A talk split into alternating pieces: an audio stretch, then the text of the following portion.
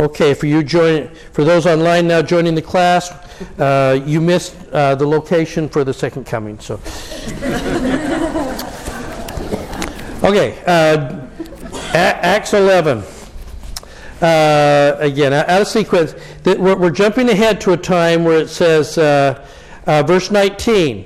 then those that have been scattered because of the persecution that happened to, over Stephen went as far as Phoenicia, Cyprus, and Antioch.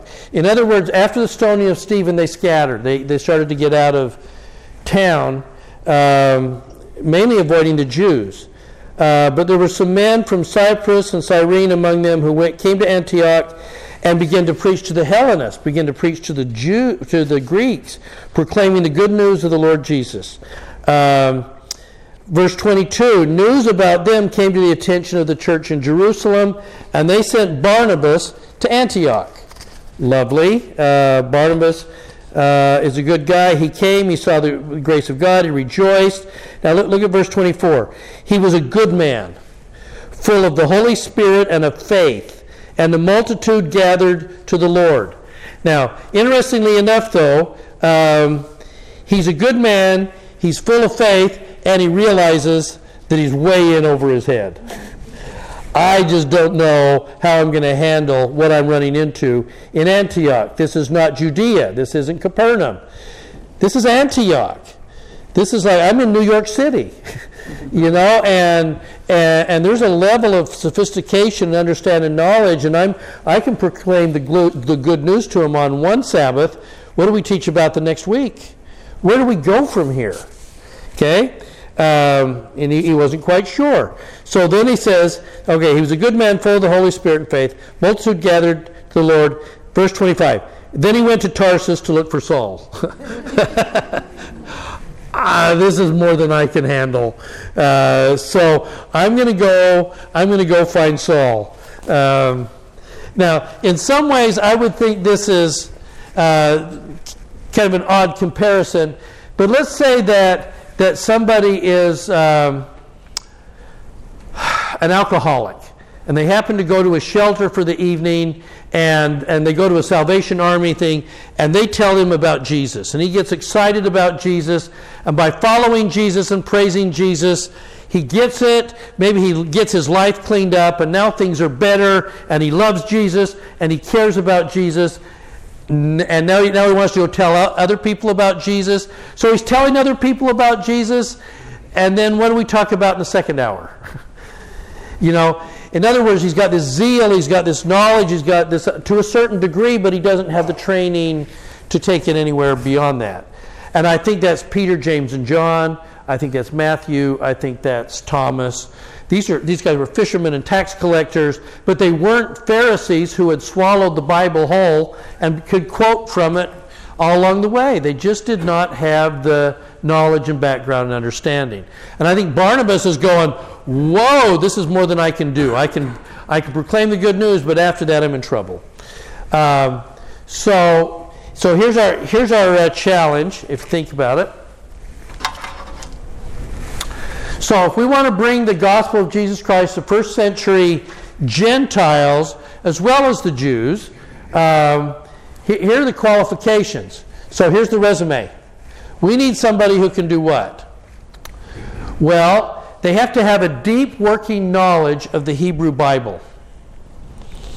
Uh, as a Pharisee, and a lifelong Pharisee, uh, Paul really had kind of swallowed the Bible. He could flow back and forth from Isaiah to the Psalms to Jeremiah to Daniel back to Genesis uh, and could do it seamlessly. Okay? So you'd have to have a deep working knowledge of the Hebrew Bible. Um, it, it's, it's interesting if when you go to, uh, I, have mentioned this before, when you go to the uh, Wailing Wall in, in Jerusalem, well, everybody, you know, you have got these great, everybody's seen pictures of the Wailing Wall, and there it is, okay? Now, but if on the men's side, if you hang a left, you go down underneath an ancient arch, and there's a library down inside there. And they, there are people there studying constantly, digging through Torah, and these are these are uh, uh, a lot of Hasidic Jews that they spend all day studying the Torah. Okay, they, they have a deep understanding of this, and so did Paul. Uh, so you'd have to have someone who had a deep knowledge of the Hebrew Bible, uh, could speak Aramaic to the Jews, reads Hebrew, and knows and keeps the law of Moses. So he's got to be able to be fluent in all of those kind of things, uh, including Aramaic and Hebrew. And he's got to be keeping the law. And he, but he also has to know Greek and Roman culture, history, and philosophy, and he needs to be a Roman citizen to stay alive.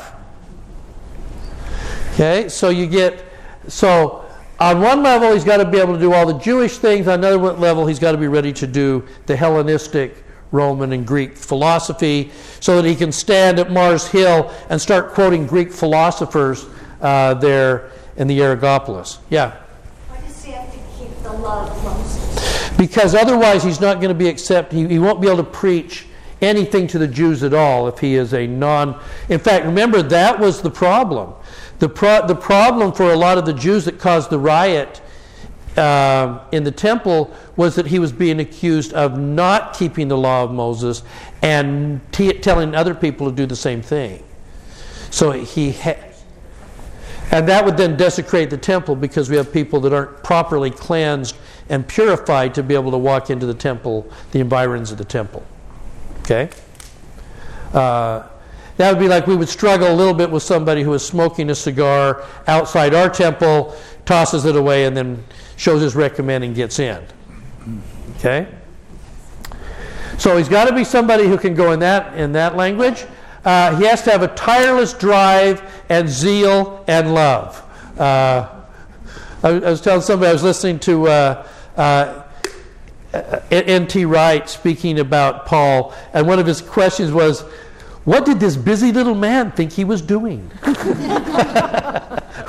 this busy little man was always busy. you know, he just had this tireless drive and this zeal uh, and love. So you got to have the drive. He has to have powerful, powerful debate skills in Aramaic and Greek. Could he stand in the marketplace and share ideas and push back, uh, both in from a Hebrew standpoint and then also from a Greek and, and Roman thing. And he could do that.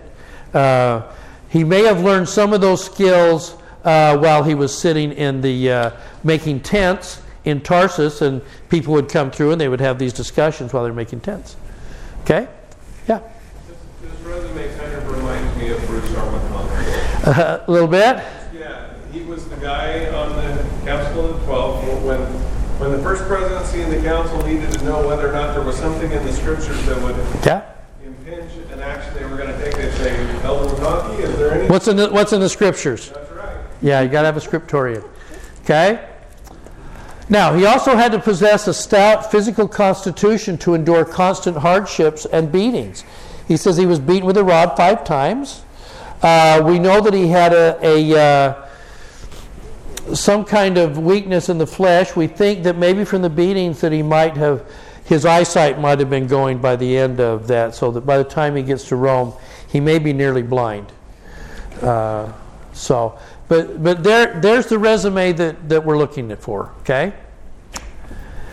So that was, so you can see why Barnabas is saying, I need somebody who can do that. Oh, I knew a guy.